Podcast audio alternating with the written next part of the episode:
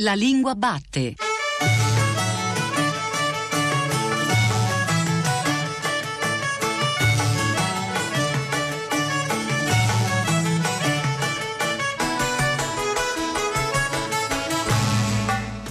Buongiorno e ben ritrovati alla Lingua Batte, la trasmissione di Radio 3 che esplora il paesaggio della lingua italiana. Questi microfoni Paolo Di Paolo. 2 giugno 1946, 2 giugno 2020 sarà una festa della Repubblica, così come è stato per la festa della Liberazione, un po' insolita quest'anno, ma vogliamo partire dalla memoria di quel giorno. Recupero le parole che ebbi la fortuna di raccogliere da Dario Fo qualche anno fa. Eh, prima di mettere in moto la mia memoria, così mi disse, mi domando quale sia lo stato della memoria collettiva, anche e soprattutto di quella indiretta. Quanti giovani sanno cosa si festeggia il 2 giugno? Quanti italiani tengono davvero a questa ricorrenza? Eppure grazie a quel ritorno al voto, all'esercizio ritrovato della cittadinanza che si è chiuso un lungo incubo, siamo tornati a pensare, a leggere libri, a vedere film, a non sentire più l'Italia come un pozzo buio. Per la mia generazione andata a scuola sotto il fascismo, sapere che esistevano la letteratura inglese o americana è stata una scoperta abbagliante. Di colpo ci siamo trovati in un altro mondo nel 1946 avevo vent'anni, i miei genitori socialisti tifavano per la Repubblica. Ricordo una piazza di Milano, continua Fo, affollatissima, migliaia di persone in festa, un'allegria contagiosa. Era il ritorno della libertà, la fine, anche per me, di una parentesi infelice. Avrei ripreso gli studi interrotti e sarei corso incontro alla mia grande passione per il teatro, già allora molto forte la fine di una parentesi infelice, questo correre incontro a una grande passione per le parole e per il teatro. È un buon modo forse per cominciare questa puntata che un po' giocando abbiamo intitolato Ricostituente, la lingua della Repubblica. Ci aiuteranno un costituzionalista, un linguista e un grande eh, giornalista e scrittore a entrare dentro questo panorama linguistico da cui osservare anche la salute della vita repubblicana, quanto è opaca la lingua della Repubblica, la lingua delle istituzioni, quanto è complicata inutilmente la lingua della burocrazia, sono tra le domande che ci facciamo in questa puntata e cominciamo con Corrado Augias, tra poco in libreria, con un nuovo libro, Breviario per un confuso presente, pubblicato da Einaudi. Anche in Italia dunque la Costituente ci darà le leggi fondamentali della nuova democrazia. È il popolo. Siete voi stessi che vi darete queste leggi attraverso i vostri rappresentanti liberamente eletti. Tenetelo ben presente quando sarete chiamati a compiere il vostro dovere di cittadino.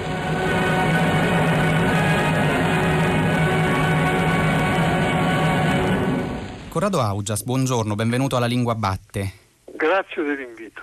Ricordo che qualche anno fa eh, mi era capitato di chiederle di raccontarmi se aveva una memoria rispetto al, al 2 giugno del 46. Lei ovviamente era un bambino e ricordo però anche la risposta molto bella. Ricordo l'ansia di mio padre fervente repubblicano. Ecco, se dovesse sviluppare quella memoria e chiedersi insieme a noi se ha ancora senso essere ferventi repubblicani nel modo in cui lo era suo padre, che cosa mi direbbe? Eh, mio padre lo era in maniera particolare perché lui era un ufficiale dell'aeronautica e aveva fatto la guerra in Africa, tra l'altro a Tobruk, una, una base avanzata, e aveva maturato un profondo disprezzo, ostilità meglio, per il re Vittorio Emanuele III, che riteneva un rifellone per aver abbandonato il paese dopo l'8 settembre. Quindi il suo era un repubblicanesimo motivato da questo, cioè dal, dal fatto di essere opposto alla monarchia, primo. Secondo, era anche un uomo che votava per il Partito Repubblicano Italiano di Giorgio Ramalfa che allora esisteva perché era un partito piccolo, eh, erede di quell'azionismo di eh, Ferruccio Parri, eh, Giustizia e Libertà, quella parte che secondo me è una delle migliori espressioni politiche di questo paese e poi concludeva dicendo comunque essendo piccolo non potrà fare molti danni. In una risposta che lei ha dato a un suo lettore, a un lettore del giornale su cui da molti anni scrive, sulla Repubblica, e nella rubrica delle lettere che lei cura, eh, ha parlato di un popolo, il nostro, inaspettatamente disciplinato rispetto appunto a quello che è accaduto in questi mesi e tuttavia poi più tardi, diciamo così, un po' più a ridosso di questi ultimi giorni invece eh, racconta del fatto che probabilmente siamo già ritornati in una dimensione molto litigiosa, almeno sulla scena politica, e che probabilmente lei scrive non ci renderà né migliori né peggiori, semplicemente italiani. Mi può sviluppare questo ragionamento? Sì, eh, guardi, la nostra caratteristica storica, non, non lo dico solo io, lo dicono appunto eminenti storici, è il fatto di essere un paese soprattutto litigioso.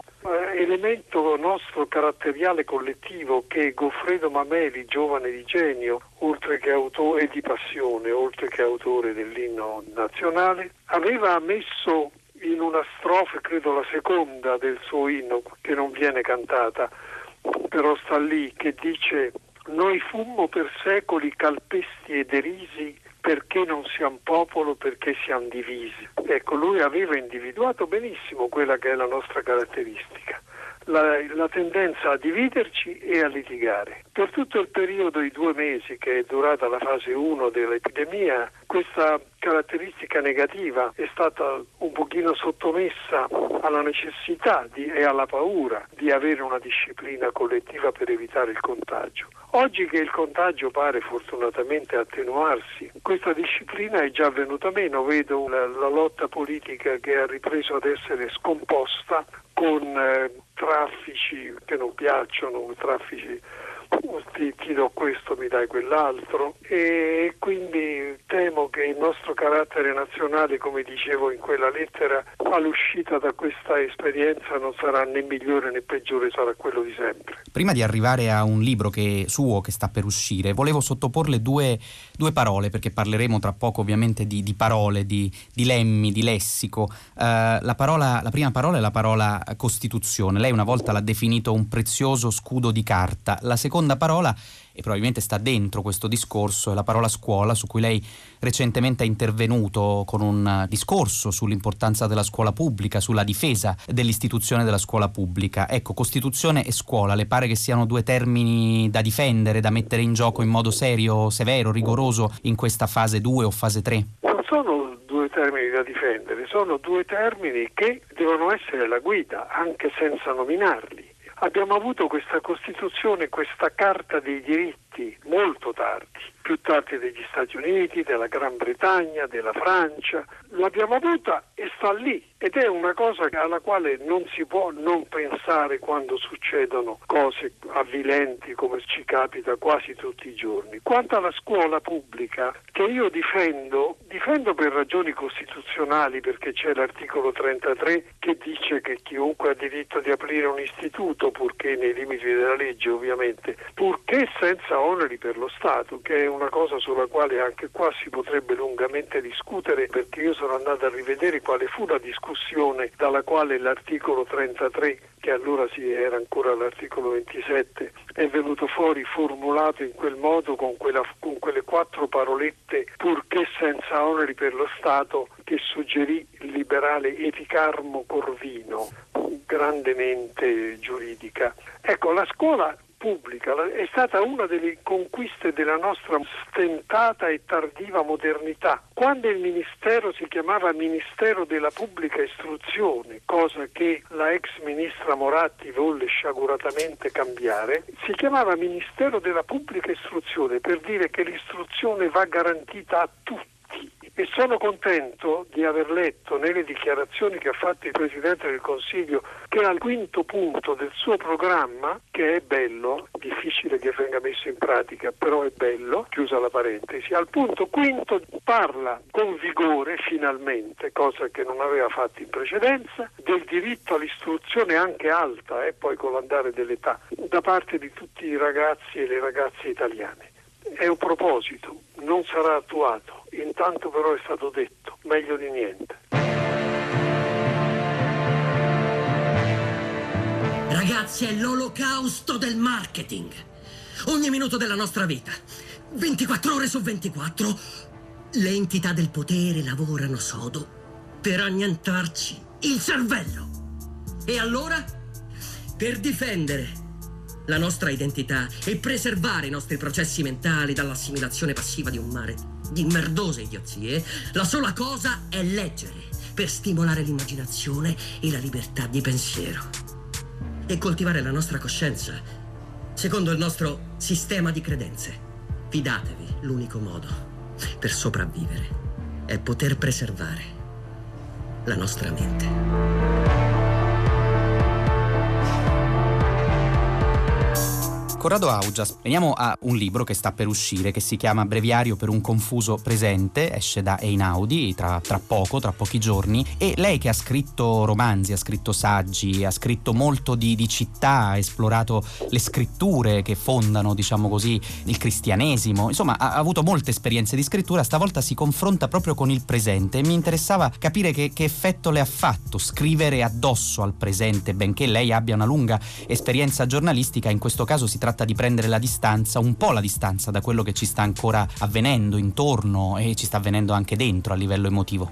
Io ho messo in esergo come dedica, diciamo, di questo libro una frase, un pezzetto di una frase di Francesco Petrarca, il quale nel suo libro segreto, diciamo intimo, sentendosi come scrive al confine tra due mondi e tra due epoche, diceva, esortava a guardare le cose ante retroque prospiciens, guardandole davanti e volgendo però contemporaneamente lo, lo sguardo all'indietro.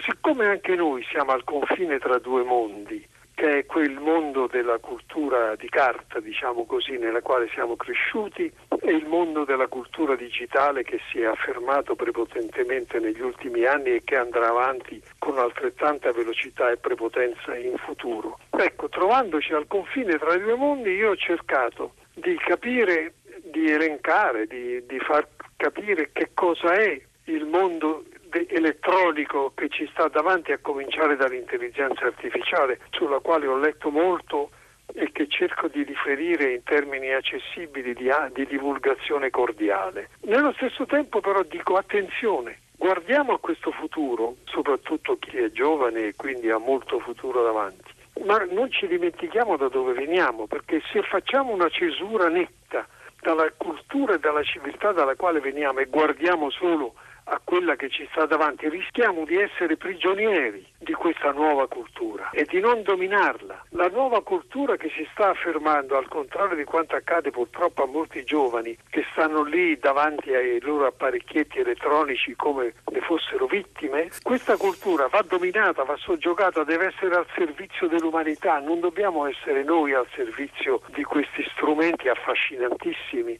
poderosi, meravigliosi e pericolosi. Le chiedo un'ultima, un'ultima cosa, perché questa sta, sta davvero a cuore ai nostri ascoltatori. Questa è una trasmissione sulla lingua italiana essenzialmente, anche se parliamo sì. di tanti temi, la lingua batte. E, ehm, ecco, una, non la chiamerei battaglia, ma insomma un meccanismo molto forte di difesa di questa nostra lingua, di cui lei è partecipe e appassionato, e riguarda appunto l'eccesso di anglicismi. Ne abbiamo parlato molto in queste, in queste puntate, ne hanno parlato i miei predecessori a questi microfoni, però le è capitato proprio di recente su Repubblica di tornare sul tema con grande attenzione da parte dei lettori. Allora, è curioso, usiamo sempre più anglicismi, ne abusiamo anche laddove appunto non sono necessari e poi ci lamentiamo dell'usarli o dell'abusarli parlarne. È un paradosso curioso effettivamente, no? però in cui ci siamo un po' incagliati. Secondo lei c'è una soluzione, diciamo così, rispetto a questo tema che le dicevo sta, sta a cuore ai nostri ascoltatori? No, la soluzione non c'è perché la,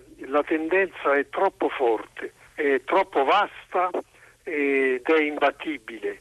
Io ogni tanto la risuscito su Repubblica, ma così per, per, onore di firma, diciamo, senza nessuna speranza che serva davvero a qualche cosa. Le faccio un esempio stupido di qualche giorno fa, proprio sul mio giornale, nell'edizione quella elettronica. C'era scritto la soluzione si avrà in 10 o 15 anni. Quello è un anglicismo implicito, perché l'italiano vuole la soluzione si avrà tra 10 o 15 anni. Invece in inglese si dice solution will come in 10 or 15 years. Mm. E, e quello ha assorbito implicitamente la particella inglese invece e l'ha messa al posto di quella italiana. Lei capisce che quando l'avvelenamento arriva a queste minuzie che sembrano insignificanti e delle quali magari non tutti si accorgono, eh, vuol dire che la cosa è senza rimedio.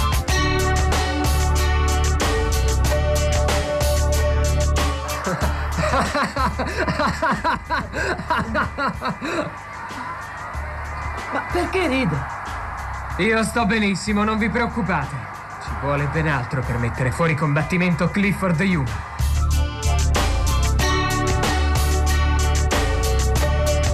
Appuntamento con l'Accademia d'Arte Grammatica, con i dubbi linguistici degli ascoltatori della lingua batte. Emi Darnese ci scrive per chiedere lumi sull'espressione, sulla parola benaltrismo, spesso utilizzata nel linguaggio giornalistico anche a proposito di temi politici. Benaltrismo quindi che cosa vuol dire, come nasce questo lemma? Risponde il nostro Silverio Novelli.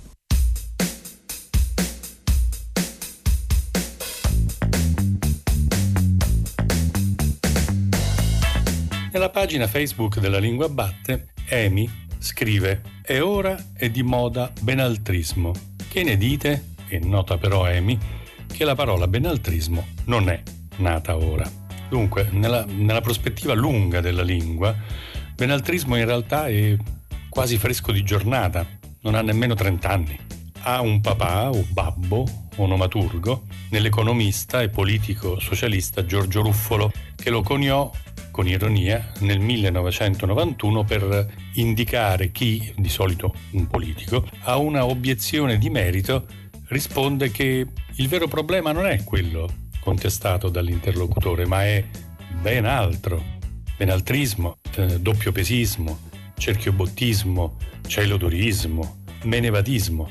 Dagli anni 90 in poi fioriscono nel linguaggio politico ipermediatizzato questi composti dal tono beffardo, eh, capaci non soltanto di mettere insieme, e sempre sotto l'egida del suffisso ismo, un avverbio e un pronome, fatto tutto sommato normale, no? come accade con benaltrismo, ben altro, ma anche di agglomerare una forma eh, verbale pronominale, menevadismo da me ne vado, e perfino di liofilizzare un modo di dire estraendone due componenti per compattarli, come uno per tutti, cerchiobottismo, che viene da dare un colpo al cerchio e uno alla botte. Quindi, per dare una prima conferma a Emi, sì, benaltrismo non è cosa di oggi, ma quasi, e comunque è l'anello di una catena di lessico eh, giornalistico politico, polemico, che arriva fino a oggi.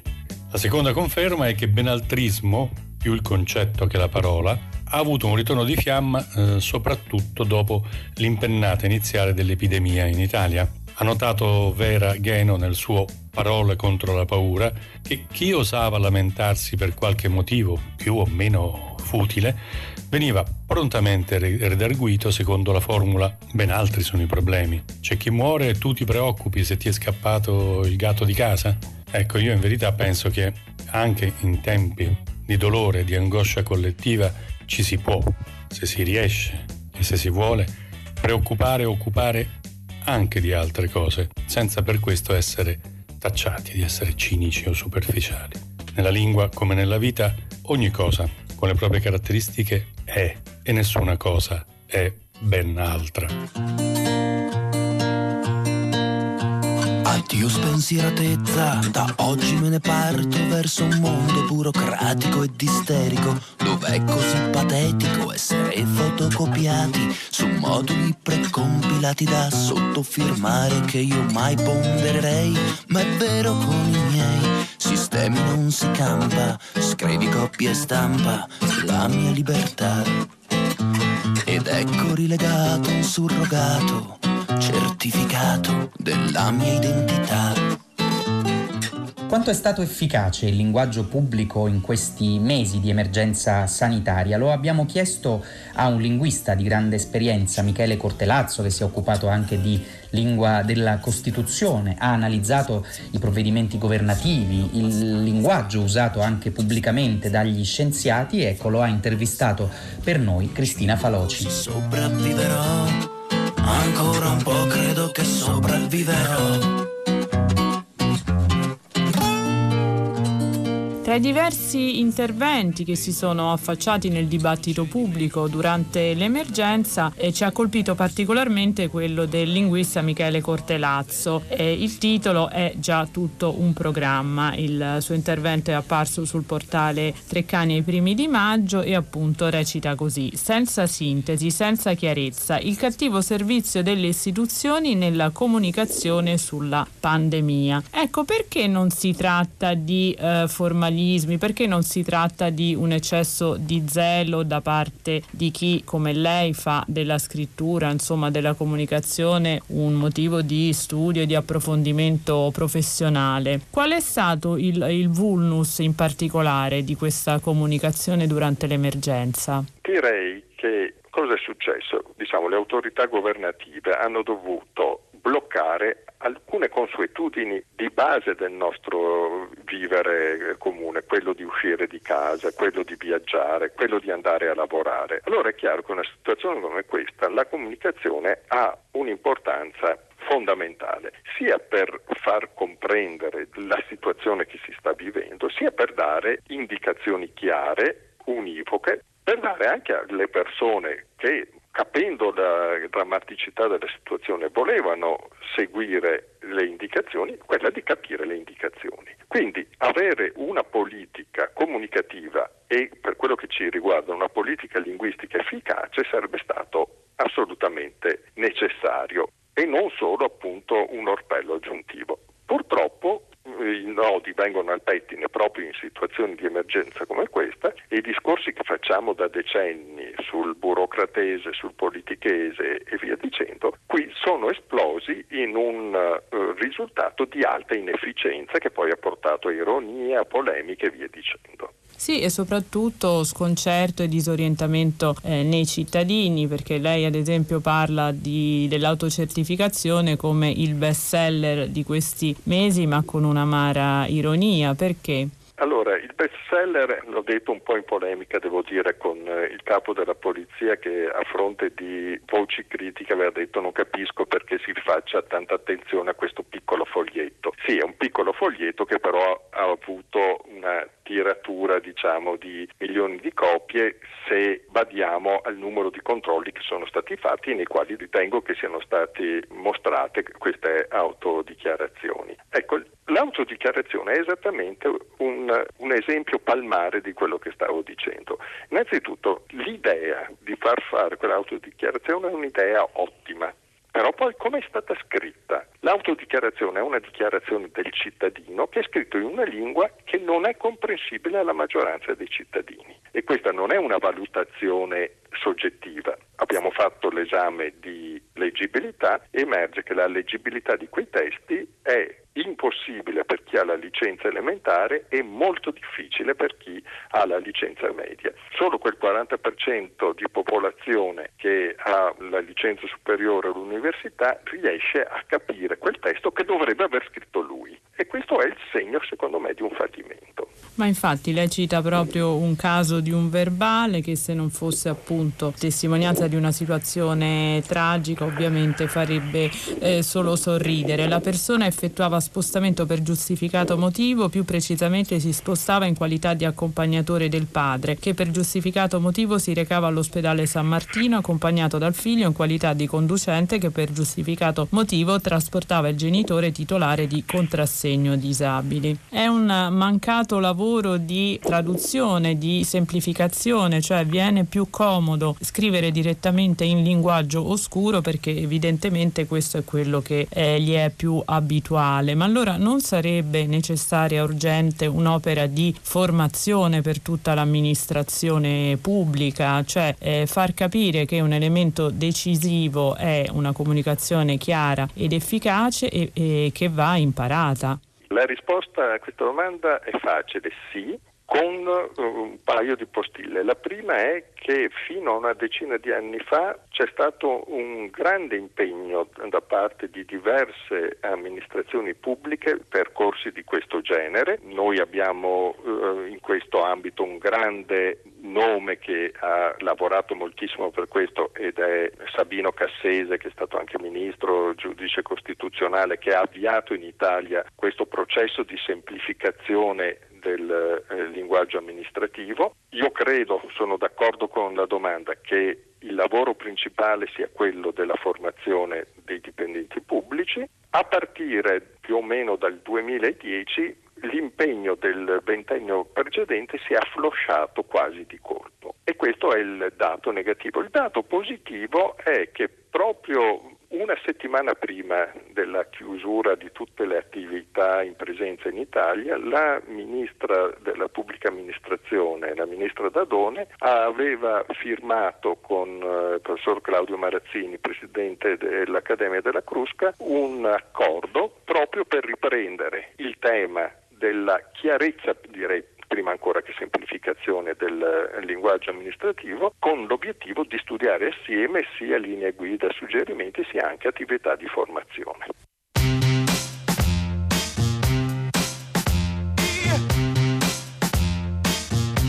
Ci dica qualcosa sulla fase 2, la prego. Uh la comunità scientifica oh. mi ha permesso di complementare, sì. integrare, direi sì. quasi embricare, embricare un protocollo piace. anticorpale eh. di grado subottimale. Oh, cioè? Qual è questo protocollo? La scienza ha capito che tra sì. superfici metalliche liscia sì. Superfici metalliche ruvide. Sì, vabbè, tra le superfici. Superfici plastiche e materiali organici. Sì, te. La scienza eh. ci dice eh. è che gli arti superiori degli esseri umani devono eh. osmosizzarsi con sostanze antibatteriche. Devono osmosizzarsi? Ma cioè? Non ho Dobbiamo lavarci le mani. Ma come lavarci le mani? Tutto sta e poi alla fine la scienza dice solo che dobbiamo lavarci le mani. Esatto, come nel Medioevo. Ah, come nel Medioevo? E siamo rimasti al Medioevo, eh? Ah, sì, eh? eh non ha sentito come parlo io? Embricare! È vero. Scatomizzare! Eh.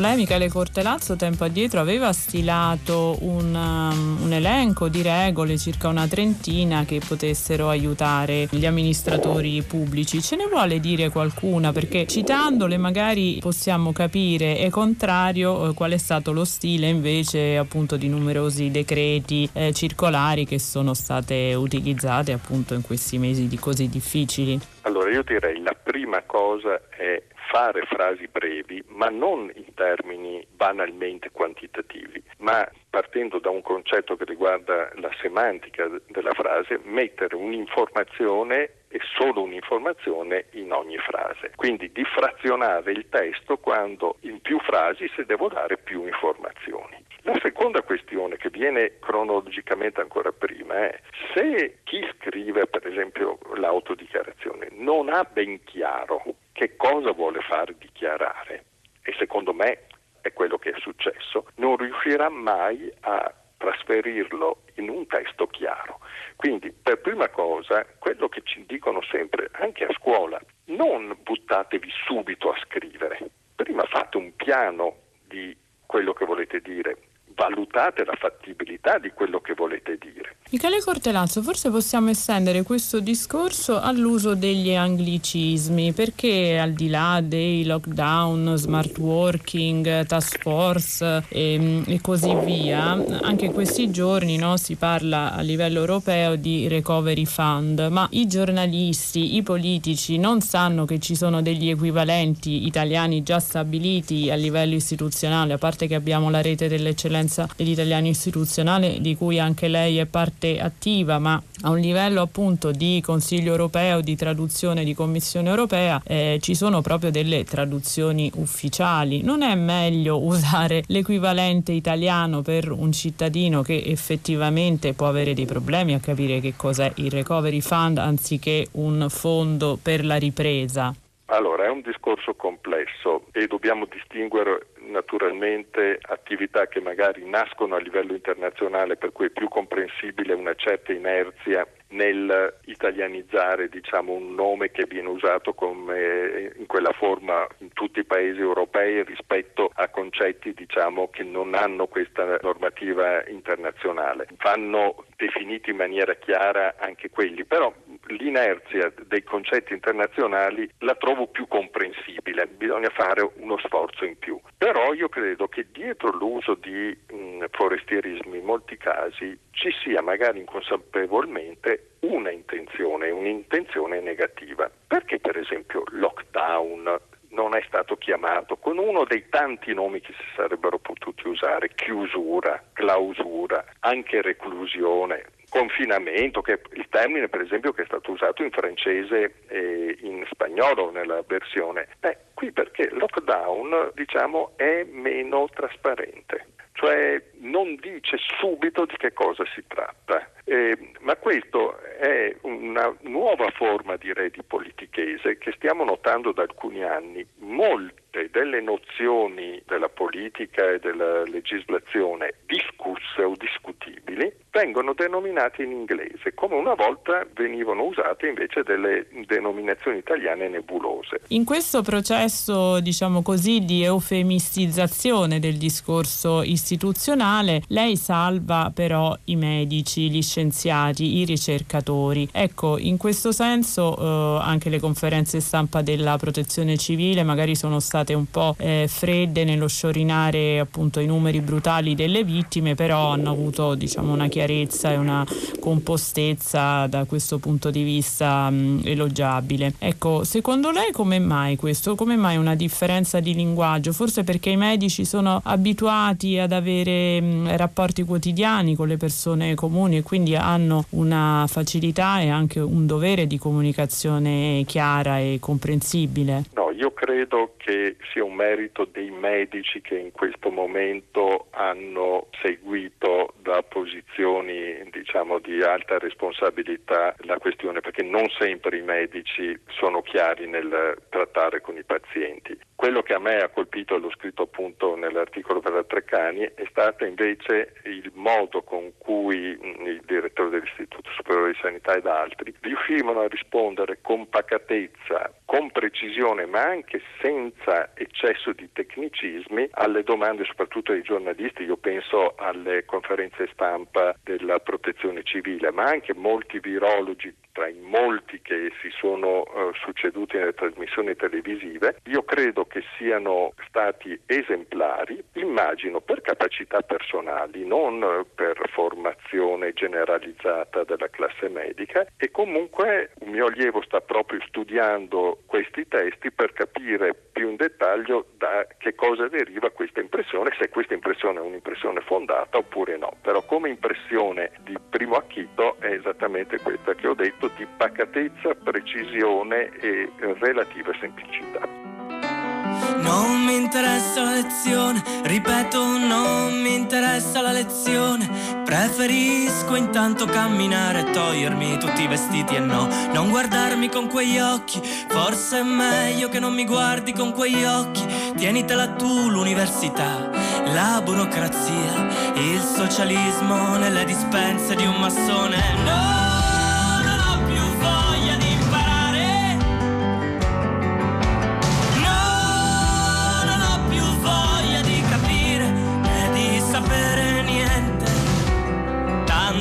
Cosa mi serve.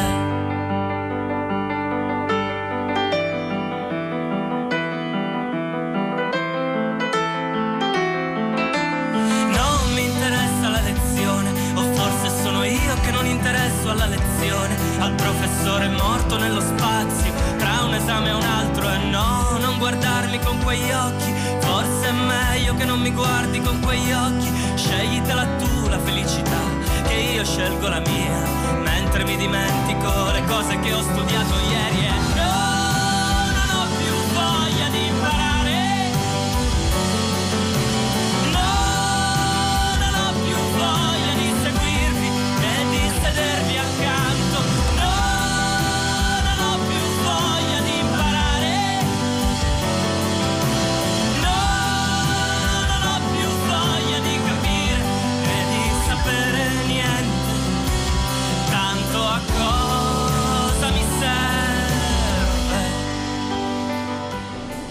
ragioniere, che fa? Batti? Ma mi dà del tu? No, no, dicevo, batti lei? Ah, congiuntivo! Sì! Aspetti! Batti lei l'accento comico sul tema di puntata, giochiamo con eh, la lingua degli operatori telefonici, spesso cerchiamo un contatto con enti, istituzioni e non è facile effettivamente capirsi, parlarsi, tanto più quando a rispondere non è una voce umana. Virginia Raffaele in una trasmissione di qualche anno fa immagina così, con la complicità di Sabina Guzzanti, il call center della Santa Sede.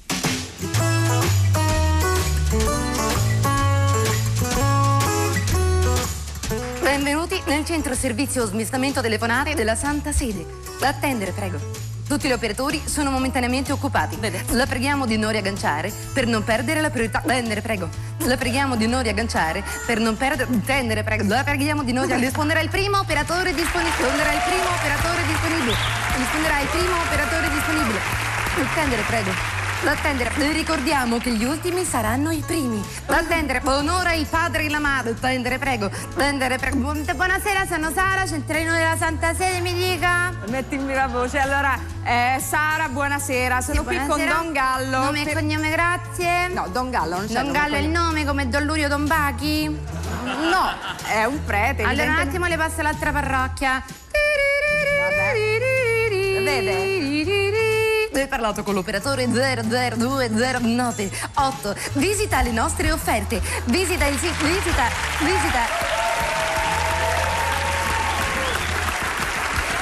Visita il sito, visita il sito www.santasedevaticano.com Puoi vincere una tonaca originale ricamata a mano, un saio francescano con cinturone in strass. E puoi vincere un pulpito tutto tuo da salotto, dove puoi sfidare i tuoi amici con la predica più lunga. Gioca anche tu a Mal rotto il sermone. Lo vede che cosa succede? Rispondi, rispondi al nostro quiz, prego e vinci. La domanda è chi ha costruito il colonnato di San Pietro? A. Gian Lorenzo Bernini, B. Gian Lorenzo Piano, G. Gian Lorenzo Bossi. Ci prendono per scemi in questi call center. Tempo scaduto, mi dispiace, grazie. Tempo scaduto, mi dispiace, grazie. Tempo allora, scaduto, mi dispiace, grazie. È, un inferno. Per, un andare, inferno. per andare in paradiso, digiti 2. Per il purgatorio, digiti 5. Per l'inferno, digiti 7. Per il limbo, resti in attesa.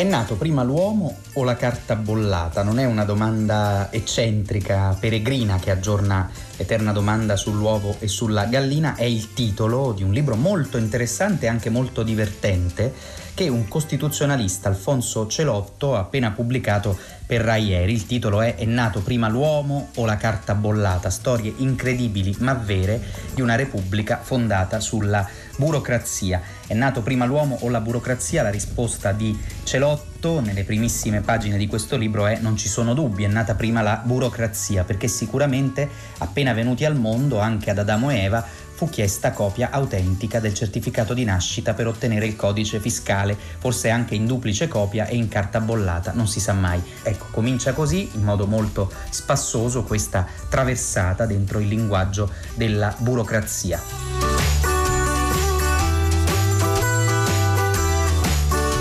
Alfonso Celotto le sottopongo un testo eh, indirizzato dal Ministero ai docenti della scuola italiana. Il testo dice, punto 1, i docenti delle discipline di indirizzo, i docenti di latino e greco per il liceo classico, di inglese e francese e tedesco per il liceo linguistico di scienze umane per il liceo delle scienze umane, sulla base delle indicazioni concordate nel collegio dei docenti e nelle successive riunioni operative, definiscono l'argomento da assegnare a ciascuno studente, articolo 17, comma primo dell'OM 10-2020.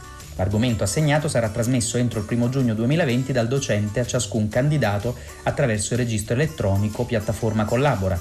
Punto 2. Entro e non oltre il 13 giugno 2020, utilizzando la stessa modalità, ciascuno studente trasmetterà l'elaborato riferito all'argomento assegnato al docente della materia di indirizzo di cui al punto 1 Punto 3. L'elaborato sarà messo a disposizione della commissione d'esame già dalla riunione plenaria insieme al resto della documentazione con modalità che favoriranno la condivisione in formato digitale. Le chiederei di commentare come vuole questo testo. il burocratese, cioè questa lingua giuridica delle pubbliche amministrazioni, delle leggi, è un'antilingua.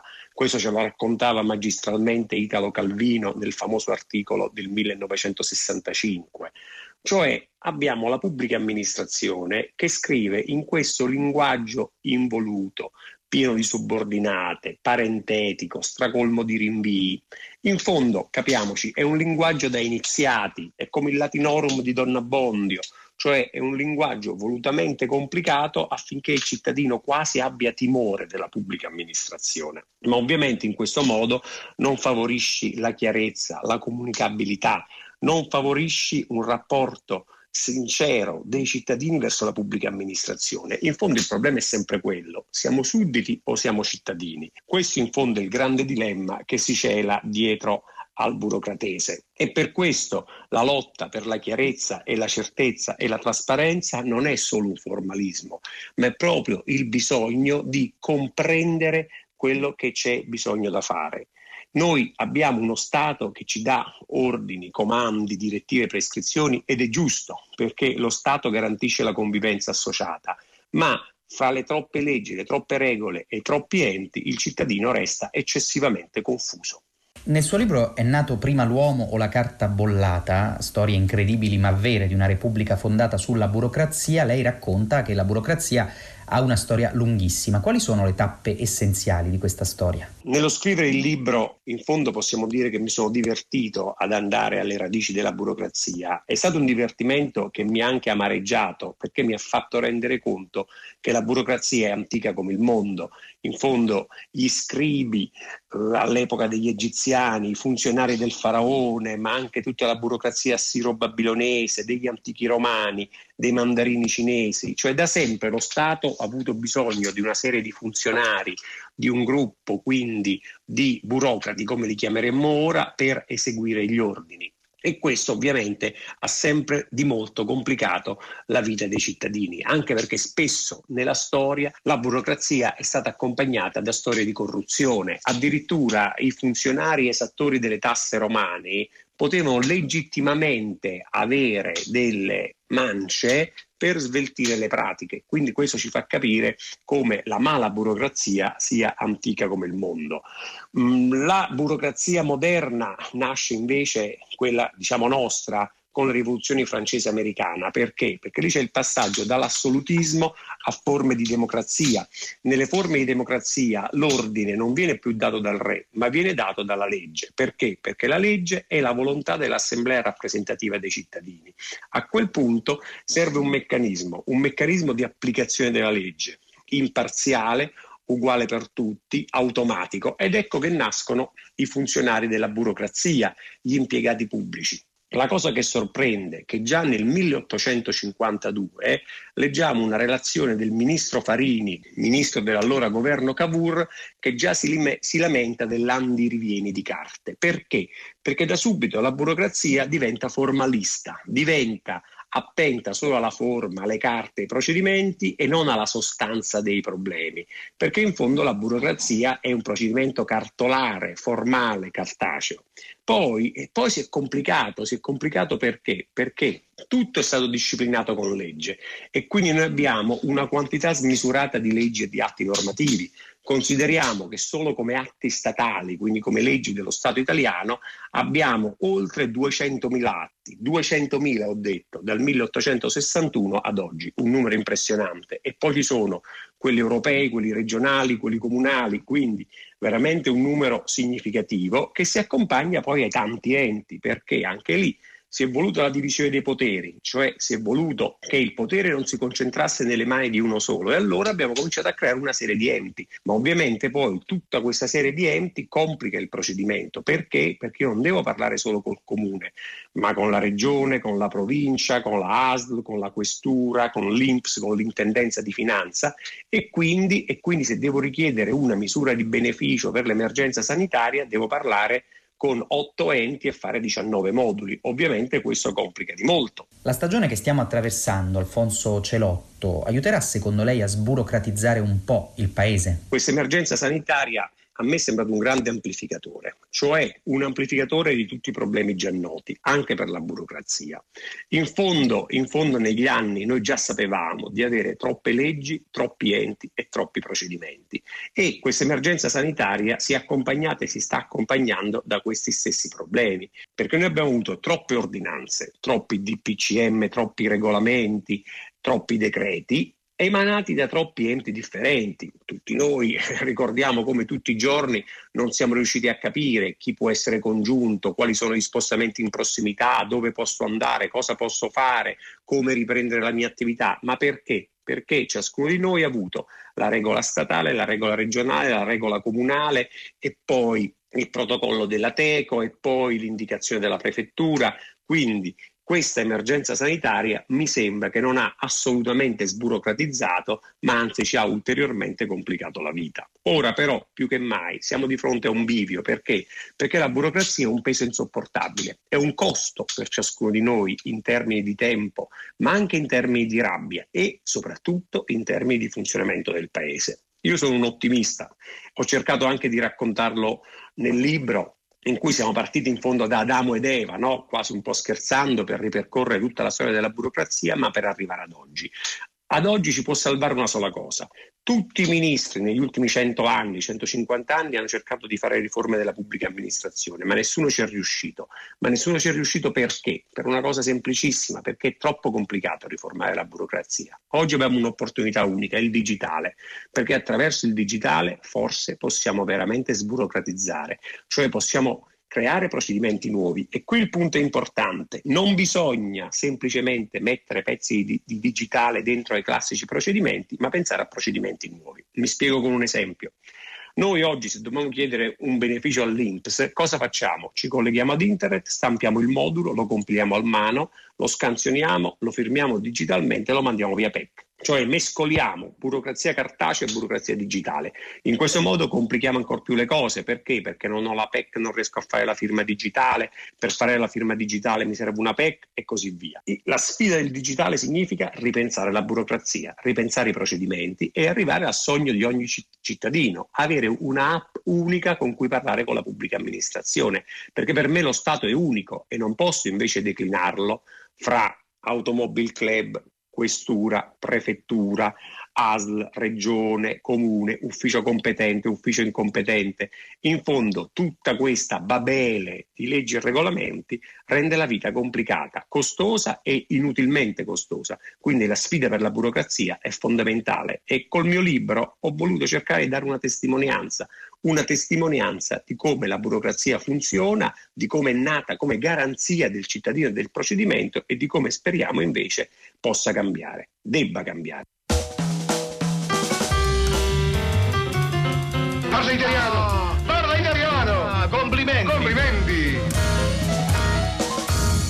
I complimenti per l'italiano in questa puntata prossima alla ricorrenza del 2 giugno vanno alle parole di una scrittrice e poetessa italiana, Carla Vasio, nata nel 1923, è stata eh, vicina all'esperienza del gruppo 63, eh, si è dedicata all'arte, ha gestito una libreria storica a Roma, ha scritto moltissimo, ha viaggiato e qualche anno fa è stata intervistata per una trasmissione RAI, Le ragazze del 46, che appunto raccoglieva testimonianze di ragazze di allora che avevano avuto eh, la possibilità appena maggiorenni di eh, votare appunto un epocale momento quello del diritto di voto alle donne che possono scegliere e partecipare. Così Carla Vasio racconta quel momento.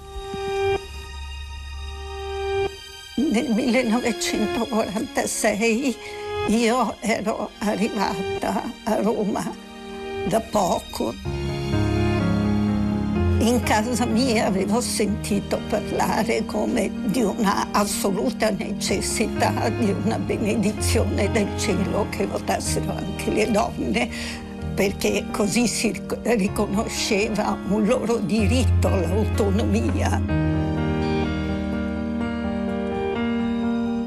Certamente è stato importante, anzi fondamentale, perché ha cresciuto il numero dei partecipanti alla creazione di una repubblica, di una mentalità repubblicana e questa è la cosa più importante. So che avevo votato come si doveva votare nel mio ambito, cioè un voto di sinistra che era di un atteggiamento di vita e di pensiero, non solo politico, perché se ne aveva abbastanza della, sia dell'oppressione borghese sia di quella politica. Votare Repubblica per noi, nella mia famiglia, era una convinzione politica e anche una convinzione morale un confronto diretto fra persone libere era quello a cui tutti noi aspiravamo. Sottolineiamo libere, che è la parola che si conquista in questo momento e che resta fondamentale.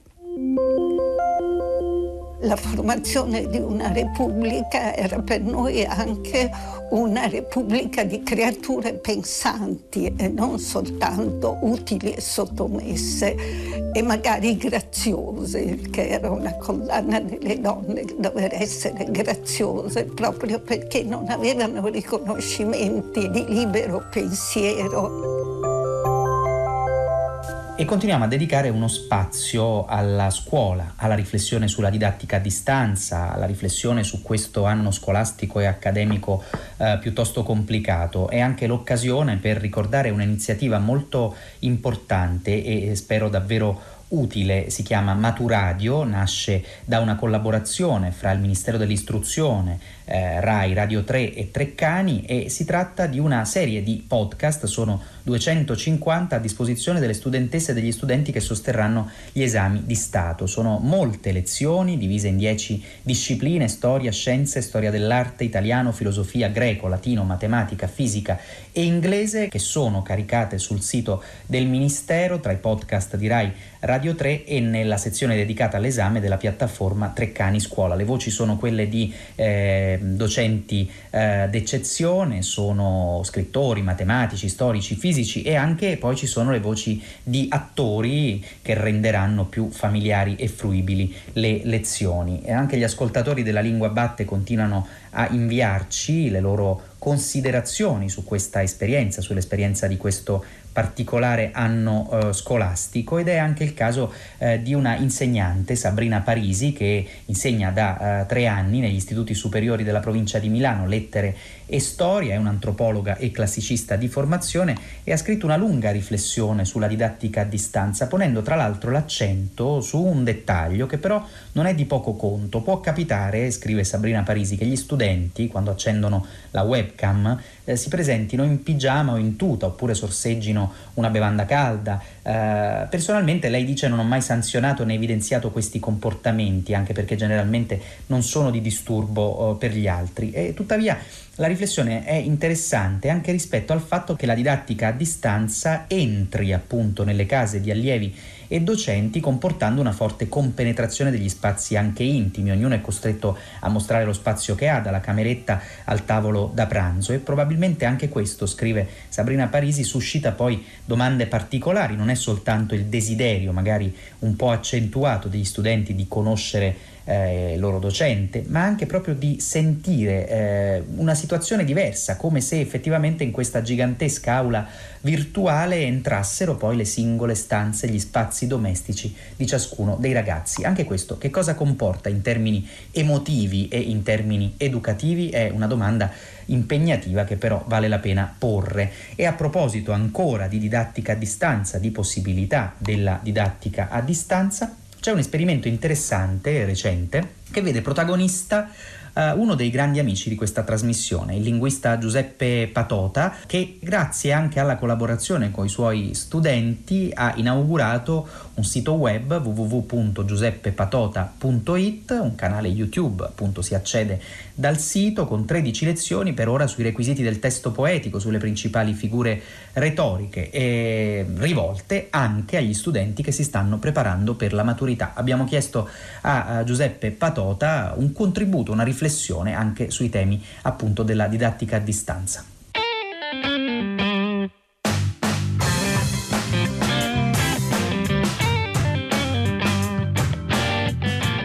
Sì, sei mesi fa mi avessero raccontato che di lì a poco avrei chiesto ai miei studenti di Arezzo notizie sull'imperfetto onirico, sul condizionale di dissociazione, sulle interrogative totali, parziali e alternative, durante un esame di grammatica italiana svolto su una piattaforma digitale, io davanti alla luce verde della mia videocamera e loro davanti alla luce parimenti verde della loro, o magari davanti alla videocamera integrata dello smartphone, non avrei neppure capito di che cosa mi stessero parlando. Se poi avessero aggiunto che il 22 aprile 2020 avrei presieduto una seduta di laurea in Google Meet con la commissaria, i commissari, le laureande e i laureandi preoccupate e preoccupati quasi quanto me, ma non quanto me, che tutto procedesse per il meglio, che non si interrompesse il collegamento, che non si perdesse un frammento della discussione delle tesi via via fino alla proclamazione finale, non avrei creduto a una parola di quello che mi andavano raccontando.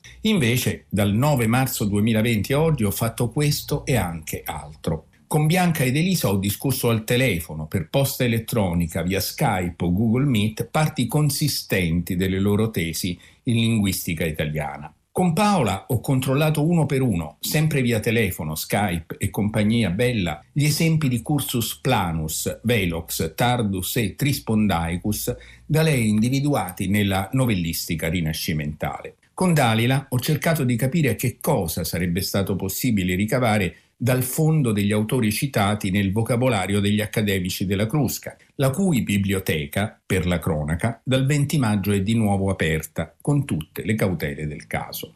Ho preparato per le attività di orientamento programmate dal mio Ateneo a Siena e dal mio Dipartimento ad Arezzo video lezioni di storia dell'italiano di 30 minuti e video voci di vocabolario di 5 minuti. Ho tenuto sempre per via telematica un corso di formazione dedicato all'acquisizione del lessico tecnico-scientifico con alcune insegnanti delle scuole secondarie di primo grado della Val d'Aosta. Ho perfino aperto, divertendomi molto, un sito web e un canale YouTube in cui ho pubblicato un po' di lezioni destinate agli studenti impegnati in quello che ai miei tempi si chiamava esame di maturità e oggi si chiama esame di Stato. Che cosa rende il testo poetico diverso da tutti gli altri tipi di testi? Che cos'è una similitudine e che cosa una metafora? Negli stessi giorni e qualche volta nelle stesse ore in cui io parlavo in rete ai miei studenti della lingua italiana, mia moglie Natalia, che insegna in un altro Ateneo, parlava in rete ai suoi della lingua spagnola. E allora la nostra casa si trasformava in uno squinternato e sempre pericolante dipartimento interuniversitario di filologia romanza, i cui docenti trascorrevano una parte del loro tempo a contendersi connessione e camere trasformate in aule virtuali. Lo stesso hanno fatto, non dico tutti, ma molte nostre colleghe e molti nostri colleghi, per non parlare di quelli che insegnano non nell'università, ma nella scuola, che faticano molto più di noi.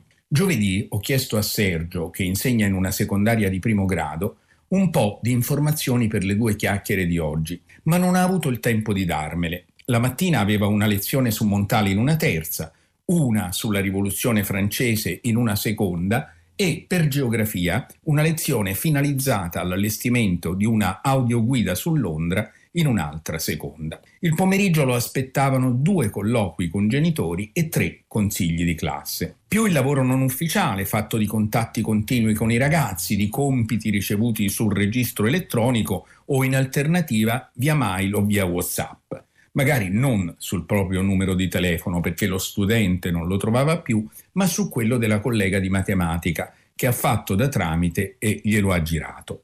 Facendo mie le parole di Enrico Donaggio, un professore che insegna nell'Ateneo di Torino, vi dico che oltre a me non un solo docente e non un solo studente con cui ho avuto a che fare in questi mesi ha accolto con favore questa catastrofe. Aggiungo che oltre a me non un solo docente e non un solo studente con cui ho avuto a che fare considera l'insegnamento online migliore o più auspicabile di quello in presenza. Ma fino all'ultimo giorno in cui saremo obbligati noi a insegnare e loro a studiare così, troveremo sempre sul nostro cammino già accidentato di suo qualche filosofo che senza sapere niente di didattica pontificherà sui guasti prodotti dalla didattica a distanza. proprio come in passato abbiamo sempre trovato qualche sua o suo omologo che, senza sapere niente di linguistica in generale e di linguistica italiana in particolare, ha pontificato sui presunti guasti prodotti dall'educazione linguistica democratica e dalla linguistica educativa teorizzata e praticata da Tullio De Mauro, dai suoi colleghi, dai suoi allievi e per fortuna da un buon numero di insegnanti. Quando mi affido ad amici che non esistono, quando mi affido ad amici che non esistono, io rido dietro nemici che non esistono, io rido dietro nemici che non esistono, mi metto addosso vestiti che non esistono, vado a votare partiti che non esistono, mi sento addosso degli occhi che non esistono, normale che non mi tocchi, io non esisto, no. Che sentendo tira, non sbagliare mira, probabilmente il bersaglio che vedi solo la paglia di chi da dietro spera che tu ci provi ancora, perché poi gira e gira, gli serve solo una scusa, la fregatura è che è sempre un altro che paga, c'è qualcuno che indaga per stipare la piaga, però chissà come mai qualsiasi cosa accada, palazzo lontano nessuno fa una piega, serve una testa che cade e poi chi se ne frega, la prima testa di cazzo trovata per strada serve una testa che cade poi chi se ne frega. La prima testa di cazzo trovata per strada. Se vuoi tirare tira ma non sbagliare mira. Probabilmente il bersaglio che vedi solo la paglia di chi da dietro giura che ha la coscienza pura. Ma sotto quella vernice ci sono squali e mura. La dittatura c'è ma non si sa dove sta.